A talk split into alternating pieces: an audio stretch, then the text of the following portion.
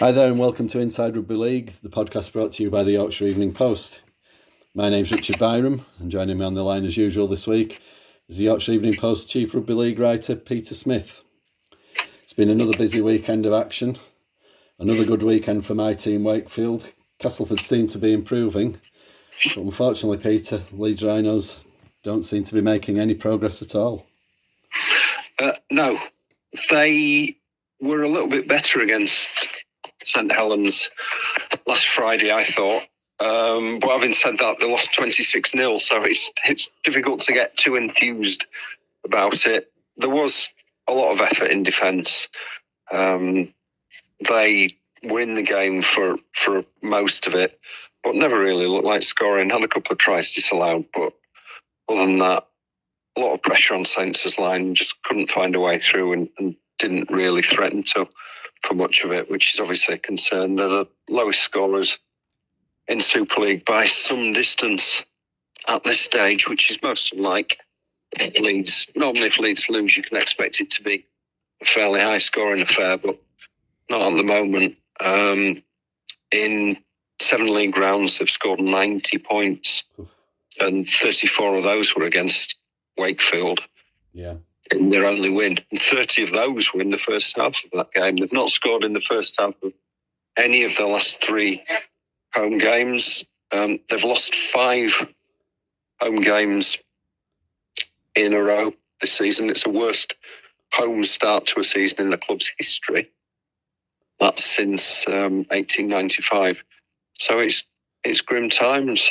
Um, obviously, a lot of interest at the moment centering on what's going to happen with the coaching position. Gary Hetherington's jetted off to Australia on a, a bit of a whistle store, whistle stop tour um, to speak to potential candidates. He's not giving anything away. We don't know who he's got in mind, but Leeds have been linked with various people. Um, Shane Flanagan is a name that's beginning to gain some traction. He's former NRL coach with Cronulla, was suspended um, by the NRL a couple of times, um, which brought his Cronulla career to, the, to an end. He's at St George at the moment in a non-coaching capacity, but apparently interested in getting back into head coaching.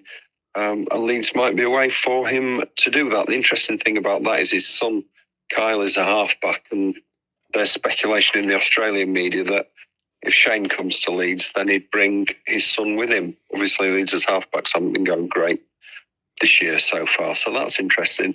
I still think Ryan Carr, the former Rhinos assistant and Featherstone Rovers coach, who's coaching the New South Wales Cup side at Parramatta at the moment, I think he's very much on Rhinos' radar. Um, Flanagan, I don't think would would come cheap.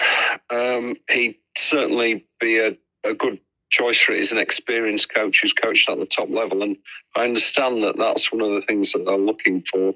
Um, but also, Ryan Carr would come over as someone with a point to prove and a young, relatively inexperienced coach, but one who's um, very highly rated. Of course, there, there are other people in the frame as well. Um, but I think Leeds are looking to get that sorted out pretty soon, and they certainly need to. Um, second from bottom in Super League, a quarter of the season gone. No game this weekend, but then it's the busy Easter period. And um, after they've played Huddersfield at home in the next match and then Castleford away, they play Toulouse, who are the only team below them in the table. And that's obviously a huge game. Were Leeds to uh, to drop to bottom of the table after 10 rounds, then it really would be a crisis. Um, at the moment, it's teetering on the brink of, of being that. Um, the most worrying thing is there's not a lot of sign of improvement. Leeds don't seem to be getting much closer to winning a game, and it's hard to say where the next win's going to come from. So uh, these are very worrying times if you're a Rhinos fan. They are indeed. Um, I was out on Friday, so I didn't see the game, but I did catch up with the highlights, and uh, I know we didn't feel that Leeds would win. Um, when we spoke last week, we've obviously given the form they were in and the form Saints were in. And we did wonder if it was a bit of a free hit as far as Leeds were concerned in terms of uh, get that game out of the way, and then then regroup before the busy Easter period. But even mm. so, um, it's they are worrying times, as you say. I mean, Huddersfield are in great form at the moment, aren't they? Cast seem to be finally finding their way under Lee Radford, and although Toulouse also down among the dead men at the moment, you know they showed when they beat St Helens they're more than capable of raising the game uh, when needs be, and uh, you know, I, as an outsider looking in, it's it's very hard to put your finger on uh, where you know how Leeds how it's come to this at Headingley. You know, at the start of the season, we were both very optimistic. They had uh, Blake Austin and Aidan Sezer coming in, uh, a reliable halfback partnership, so it would seem. And I know they lost Richie Myler, who was a, a player we both admire and rate, and I think he makes a big difference to the Leeds side. But even so, you know, Leeds have got some talented individuals and and as good a 17 as anyone on the day, haven't they? And uh, they're just not firing at the moment. From, from the highlights that I saw, uh, as you suggested, they had plenty of ball near the Saints line, but they just couldn't put, put anything away um, from Saints' point of view. Uh, you know, they, I know Saints got a couple of interception tries as well, which often happens when you're trying to, to force the ball when you're chasing the game. And uh, you know that they usually end up in six pointers down the other end. But at the same time, you know, it's, Leeds just didn't look like they had any real idea. Some of their defence looked very poor. There were, you know, lots of players stood in front of the Saints players, but they still managed to get through them, and uh, you know, people sort of falling off tackles and that, and just looked like the squad as a whole really, you know, in need of a lift, a win from anywhere, or somebody to come in and either put some arms around them or rocket them. You know, as we said the other week, if Jonesy can't inspire them, who can? You know, Mr. Leeds, uh, obviously very early in his coaching career, particularly as a head coach at the moment, but even so, he's been there and done it at the highest level and with Leeds in particular, so he knows what's required. Um, but even he doesn't seem to be getting a response out of them at the moment either. So you know, hopefully Gary Hetherington can sort something out on his trip, whether he goes over there and confirms that the person he wants is out there or indeed isn't out there and he goes back to the plan B or C that he has up his sleeve. But they really do need to do something fast because, as, as you say, from those three games we've just mentioned, you can't really see Leeds getting much out of them. No, that's the worrying thing. But the the positive for Leeds is that no game this weekend, so they'll have had almost two weeks to prepare for the Huddersfield game. Huddersfield have got a big game on um, on Saturday against Hull in the cup.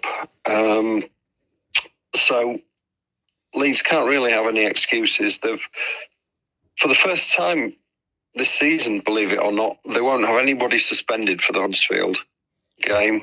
Um, they do have some players injured who are obviously being missed particularly as you say, Richie Myler and um, Harry Newman. But they've got a strong enough squad to get themselves out of this mess. They just need to start playing well. It's as simple as that.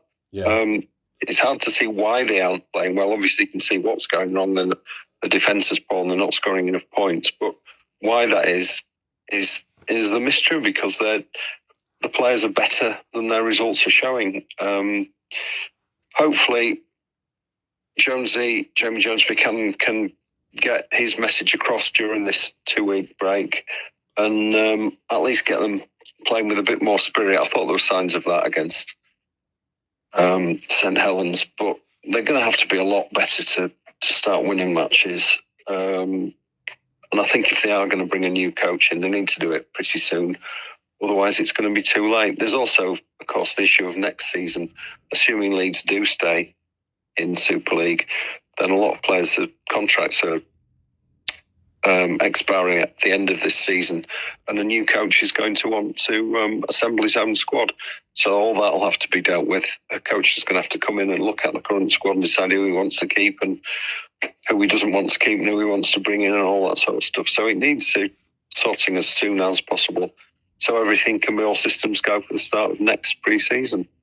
Um, so, yeah, time is of the essence. Um, I understand Gary Hetherington is not playing to be in Australia for very long, a matter of days rather than weeks, which suggests to me he's got a pretty good idea of who he's going to be speaking to um, and hopefully they'll be in a position to um, to talk terms if he can find the right man or if the right man's available. But um, I know a lot of Leeds fans are waiting with bated breath to hear what's going to happen on this, and um, it's it's something that, as we say, they need to sort out as soon as possible before it's too late for someone to come in and make a difference.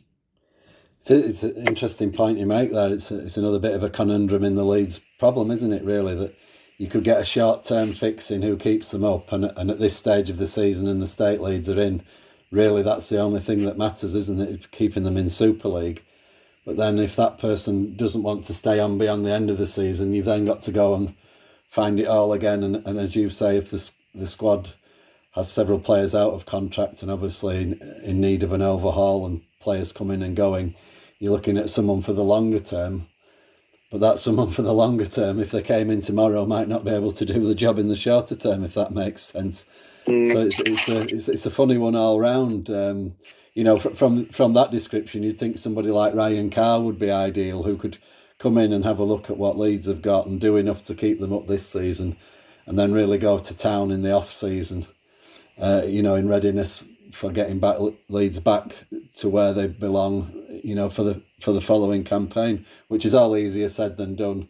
Uh, when you stood here chatting about it, but you know, to me, that's that would seem to be the right way forward. Somebody who's young and hungry, who's been involved with the English game before, who Leeds know, uh, you know, is obviously rated, did a good job at Featherstone, and uh, maybe looking for the next step up now, and, and, would be willing to do it in the longer term as well, which is a, I think, another key thing for Leeds. They need need somebody who's going to come in and and bring, you know, have success over three or four years, even if the first two years are spent building towards that.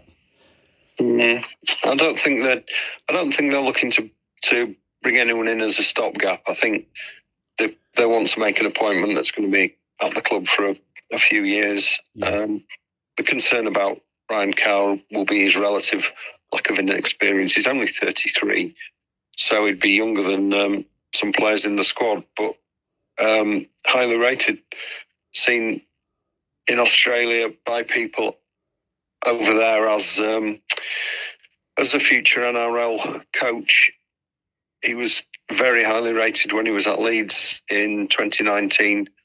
He was coaching Featherstone at the time, but also acting as an assistant to Richard Agar at the Rhinos, and, and he played a role in them pulling clear of relegation that season and turning things around from a similarly dismal position.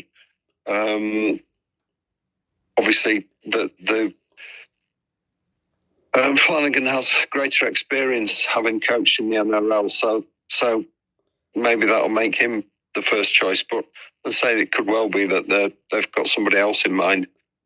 Young Australian coaches who are who haven't coached at top level, but have, have been making a name for themselves at um, in lower grades, have come over to this country and done well in the past. And Leeds, I would imagine, will be be thinking that um, they'd like to get someone that could do something similar. But um, Gary Hetherington, I've spoken to him about it several times. He's giving nothing away. Nobody at the club seems to know who the favourite is. Um, so it's it's just a question of, um, watch this space. But as I say, I do hope they uh, they get on with it sooner rather than later. Yeah, certainly. Yeah, uh, well, obviously, as we've said, it's it's it's getting to the crucial point, isn't it now? And maybe Gary will come back, as we said last week, from Australia bearing gifts. Um, let's hope so. Um, talking of coaches turning things around, um, Wakefield appointed a coach who didn't have any first team head coach experience. Towards the end of last season, Willie Poching came in on an interim basis, um, turned things around after um, Wakey seemed to be in on the field almost terminal decline. Um, he's got the job full time now, and he's he's doing an outstanding um, an outstanding job at Wakefield. They're up into the top six now. Quarter final of the Challenge Cup coming up this weekend against Wigan at home. I think that's a game they've every chance of winning. Actually, um, you're a Wakefield fan, Rich. It must be exciting times at the moment. It is indeed, yeah. As you say, Willie came in last season and Wakey benefited from the new manager bounce, as they call it, didn't they? And, he, they had a good end of season, then a bit of a sticky start to this one, which was probably understandable, given that there were a few changes and Wakey not running with the biggest squad. And had to smile the other week that somebody commented that Wakefield didn't panic when they got off to a bad start, like uh, like they could afford to fire Willie and bring uh, JD back, from Jason Demetriou back from Australia or something to replace him. You know that that Wakefield can really afford to go through two or three coaches in a season, but but they were they were right as well in that uh, ultimately Wakefield's main goal each season is to stay in Super League, and if that ever looked under threat, of course they'd make the change. But I don't think Willie was ever in any danger, uh, as we've said several times on here this season uh, even the games Wakey were losing, they were, they were in them all apart from maybe the Leeds one, and even then they kept going to the end and, and scored a few points, even when the game was gone, which was probably a good sign. They didn't just uh, put the cue on the rack and think, well, we've lost and and that's it for this week. They did, they did kept, keep pushing Leeds until the end. Um, but yeah, again on on Sunday, listened to some of it on the radio and managed to catch the highlights again and some lovely tries. You know, obviously the two Tom Johnstone ones in particular. Uh, the second one, a, a world class effort. I think you said in the Yorkshire Post, and it and it definitely was. You know, I mean, what a superb try that was out, out of nothing really, and they're the they're the moments that you pay to see games, aren't they? You know that that's what gets spectators off the seats. Mm. Uh, unfortunately, Tom, as we've said several times, a bit a bit injury prone, and he looked to pick up another knock there. Hopefully, it's it's not too serious, and we we have him back for Sunday. I think Willie Poching said to you after the game that he was fairly confident that you know he, he should be okay for that game, and, and let's hope he is. But yeah, again, some really you know really good times. You know, I thought Salford scored some excellent tries as well. You know, Wakefield didn't have it all their own ways. Salford crafted some lovely scores uh, out wide on both flanks, and and the game was was always in doubt, wasn't it? I know Wakefield uh, went well clear, which always has me panicking, um, and Salford came right back at them, but uh, but uh, Wakefield just had enough, just had enough there at the end. But yeah, very impressive. You know, uh, really pleased with how they're going, and uh, you know, again, I agree with you. A few weeks ago, I would have said, well you know, Wigan, typical of Wakey, to get a team like that towards the business end of the Challenge Cup, they'll lose now and and then it'll just be the league. But really and truly, in a one off game at Belle Vue, and the way Willie's got them playing, and obviously the spirit in the team and squad, they look really up for it. And, uh, you know, they've beaten Wigan plenty of times in one off games before. And again, we've often said, haven't we, that Wakefield, of all those teams that generally compete at the bottom end of the table, are always capable of beating the so-called bigger clubs in one-off games, and and it wouldn't surprise me at all if they did so again on on Sunday. I, th- I think they've got a cracking chance, and you know I'm sure it'll be a tight game. There'll be a good crowd down there, and you know, real chance for Wakefield to to get on to London for the first time in 1979. As we've said a few times, it's not at Wembley this year, but at Tottenham. Uh, but you know, a game I'm really looking forward to. Yeah, I think they've I think they've every chance. Yeah, that Wigan don't particularly like playing at Belle Vue. In fact, I don't think anybody likes playing at Belle Vue. Um, no. And they're in decent form, Wigan, but I think Wakey will be confident of um, of testing them. And with a bit of luck, we might have two teams from our patch into the semi-finals. Um, because Castleford play Hull KR on Friday night, and I, I fancy Castleford to win that one. I think their form's improved significantly in recent weeks. They've got some key players back. Um, they're playing some good attacking rugby. Um, got a lot of confidence, and the defence has improved a lot. Um, I was at the game when they lost to Hull KR at the end of February um, on the same ground at Craven Park, and Cass didn't play particularly well that night, but they were still in it for a lot of the game. Um, and I think with the improvements they've made since then, I think they'll go to um, go to Hull KR and get a result, which would leave them, of course, only 80 minutes away from a second successive cup final appearance. Lee Radford, the new coach, taking him a little bit of time to settle in, but he's starting to get to grips with it now. And um, I think Casa are starting to look like a decent side. Um, Hawkeye are very unpredictable. They've got some dangerous players themselves, the likes of Jordan Abdull, Mikey Lewis, Coote at fullback. But I just think overall, um, will be too strong for them. Yes, I saw some of the highlights of the Castres Toulouse game, um, and again, I agree with you. They they looked mild. I know they're playing Toulouse, shall we say, and, and Toulouse didn't score till very late on, but even so, you can only beat what's in front of you. And Castres looked a lot more cohesive and a lot more uh, like the Castleford would expect. Players, you know, running and supporting play, tackling hard. Greg Eden, a player I've always liked, he seems to have come right back into form in the last few weeks as well. I think he scored nine or ten tries now this season, and you know, creating opportunities for other players as well. But you know, good to, good to see him coming back to his best and he's always a danger on the wing for Cass. You know, if they get the ball out there, uh, it's almost guaranteed tries, isn't it? And and I think Lee himself said after the game, Lee Radford, that now that they had got some of the more established players back and he'd been able to get his message across more, he felt that Castleford was starting to play more like he would like to see them play.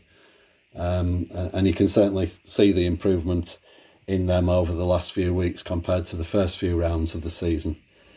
And I agree with you, you know, although Hull KR themselves had an excellent result against uh, Warrington, didn't they? Again, Warrington failing to turn up really, almost literally apparently at one stage on the M62 on Friday night. Yeah. but um, but they did, you know, they did. Again, they got some really early tries, some good tries. Ryan Hall scoring again, and you know, I'm sure it'll be a, another tight game. But you know, again in a one-off, I, think I, I, think you're right. I probably fancy Cass there as well, and you know some still some strong Yorkshire representation, Huddersfield and Hull as well, as you mentioned earlier. So, you know, uh, of those, at least two Yorkshire teams will go through whatever happens, which which is always good. We always try and get at least one to the final uh, to keep the interest to the very end. So, as you say, you, you could see Cass there, and uh, and in the other tie, quite fancy Huddersfield. Um, they're playing really well. Hull, Hull a bit hit and miss. Uh, Huddersfield at home. I think they might just have the edge on them there. Uh, well, I might go with uh, Hull on that in that one. I saw their game against Huddersfield the other week when uh, notorious for Will Pryce's sending off, and Hull were pretty dominant in that game. Defended very well. Um, Huddersfield are playing some good stuff, but I think Hull are starting to get on a bit of a roll, and um, I just fancy them to shade that one. And then, of course, the other quarter final is the big one over in France, uh, yeah. rematch of last year's grand final. Um, Catalans against St Helens. Tough one to call that. Catalans are very difficult to beat at home. Um, obviously, lost to Huddersfield last week in um, a bit of a controversial game at um, at Huddersfield, there was a bit of a, a, war of words between the coaches afterwards because Catalans had trouble getting to that match. Um, so I'd, i think with the tr- travel problems they had, they won't read too much into that result at Huddersfield. And I think Castleford might just shade that at home. Um, Saints weren't particularly good against Leeds, although they had a lot of key players missing. Um, I think if they play like that again, Catalans will be good enough to um, to beat them. So that's another intriguing game. I think it's going to be a cracking um, cracking round of Challenge Cup ties. I think there's there's a lot of interest in all of them, and you, you can't be absolutely certain who's going to win any of them. So um, so that's exciting, and I think whoever gets through is going to be a very good semi-final double header at, um, at Elland Road next month as well. Yeah, I mean, obviously from from the neutral point of view, Cats and Catalans and Saints gets rid of one of the competition favourites and big guns, doesn't it? And then it it really does open up for the other sides then as well. Um, you know, if Wakey can get uh, rid of Wigan too, then could be a very interesting semis and final this year. And, and and let's hope it is. You know, let's hope it is some different teams getting through and, and getting to the final. Maybe different sets of fans down there and names on the cup for once. Uh, obviously, from my point of view, I'd love it to be Wakefield. And uh, even though they, they may have to do it tough, knocking out Warrington first, then Wigan, then these are the teams you've got to beat if you want to be there at the end. So good luck to all our teams at the weekend. You know, let's let's hope we've got some good Yorkshire representation in the last four when we speak again. Uh, just one other thing that caught my eye uh, this week, Peter George Lawler, the Castleford forward, who was given a three-match ban uh, by the disciplinary, um, just struck me that there didn't seem to be as many players um, up before the beak this week, or, or getting into trouble, or as many bans handed out. Do, do you think that the players are perhaps learning to curb it a bit, or that their discipline's improving, or do you think the officials are being told to, to lay off it a bit? Um, somebody who sees a lot more of games than I do, it's hard for me to tell. I quite often just see the hard black and white facts of the fact, you know, maybe just a replay of the incident that led to somebody being sent off or sin binned. Um, another ridiculous sin binning, I think we that you mentioned in your report the weekend. Tinirau Arona from from Wakey getting carded for the last twenty eight seconds, was it? Which just seemed a mad decision, but. Uh, I mean, a referee would say, well, it doesn't matter at what stage of the game the offence is. If you know, it's, if it's a sin bin, it's a sin binning. But with 28 seconds to go, he didn't. I couldn't really see the point in um, in that one. Um, no further action taken against Arona. Fortunately, I think it was just for persistent offending. Yeah. Um, in his case, but yeah, there were a lot fewer at the weekend. Leeds managed to get through a game and keep all 13 players on the field throughout for only the second time. Um, and there was a, a well publicised meeting between coaches and the RFL disciplinary um, and referees chiefs fairly recently, and, and the coaches at that voiced their concern about the number of cards, and that's obviously been listened to. I don't think it's particularly a case of of the players cleaning up their act, although there may be that may be part of it. Um, I think referees are, are, taking probably a more sensible approach to it now, um, a more conservative approach, and they're they're keeping the cards in the pockets, and the the game's better for it. Obviously, you don't want to see twelve men playing eleven. Yeah. Um, although I would have a concern that the game now is basically playing under different rules or a different interpretation of the laws than um, a couple of weeks ago. But um, but yeah, it it'll be interesting to see if that continues.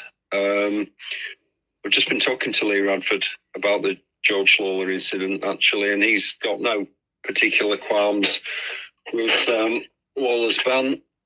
His only frustration is that he obviously looks at every game in Super League as all the coaches do, and he says he can see other tackles that don't get the same punishment, and I think that's a really good point. I think it's important that if players are going to be punished, it, it needs to be done consistently, and I think Lee and others would argue that that is uh, that's not the case at the moment, but certainly I think it's it will be better for the game if we see fewer cards. But having said that, the RFL have to act, as we've said before, on um, high tackles, stamp that out because of the threat of litigation in the future from players who've who've um, suffered head injuries in the sport. They have to be seen to be doing something about that. So it's difficult for them as well. But I'd hope that we're not going to be seeing two or three cards every game from now on. Yeah, that's a good point. Uh, I know we always talk about consistency and disciplinary on here, and as long as that continues to be the case, then we can't really complain. And as you say, we don't want to see players getting injured either, particularly head injuries. Um, we've seen decent players' careers ended by them, and others obviously suffering the consequences years down the line. So there, there is a balance to strike. I agree, and obviously the players playing now are a lot big, bigger and stronger and hard. Not I wouldn't say harder, but than they were in the past. It's a much bigger collision, a much bigger impact, isn't it? So something has to be done to ease that off, and hopefully between the two parties, they've they've been able to strike some kind of balance now, where the bad stuff is still severely punished, but some of the other stuff that's always gone on that kind of can't be avoided or has always been part of the game can be allowed to maybe continue um, with maybe the referee you know, policing it on the field more, you know, telling players to keep the tackles or the hands down or whatever at certain points. Mm. So anyway, I think at that point, Peter, we'll we'll call it a draw there for this week. Thanks again for all your comments and insights. Just uh, my usual reminder that you can get the very latest rugby league news from Peter's Twitter feed at Peter Smith YEP, or the two generic web uh, Twitter sites, sorry, at YP Sport and at YEP Sports Desk, in addition to the websites for the Yorkshire Post and the Yorkshire Evening Post, where you'll find all the latest rugby league news and also the latest sport and news from local and around the world. So thanks again to Peter for his comments, and hopefully we'll be back soon.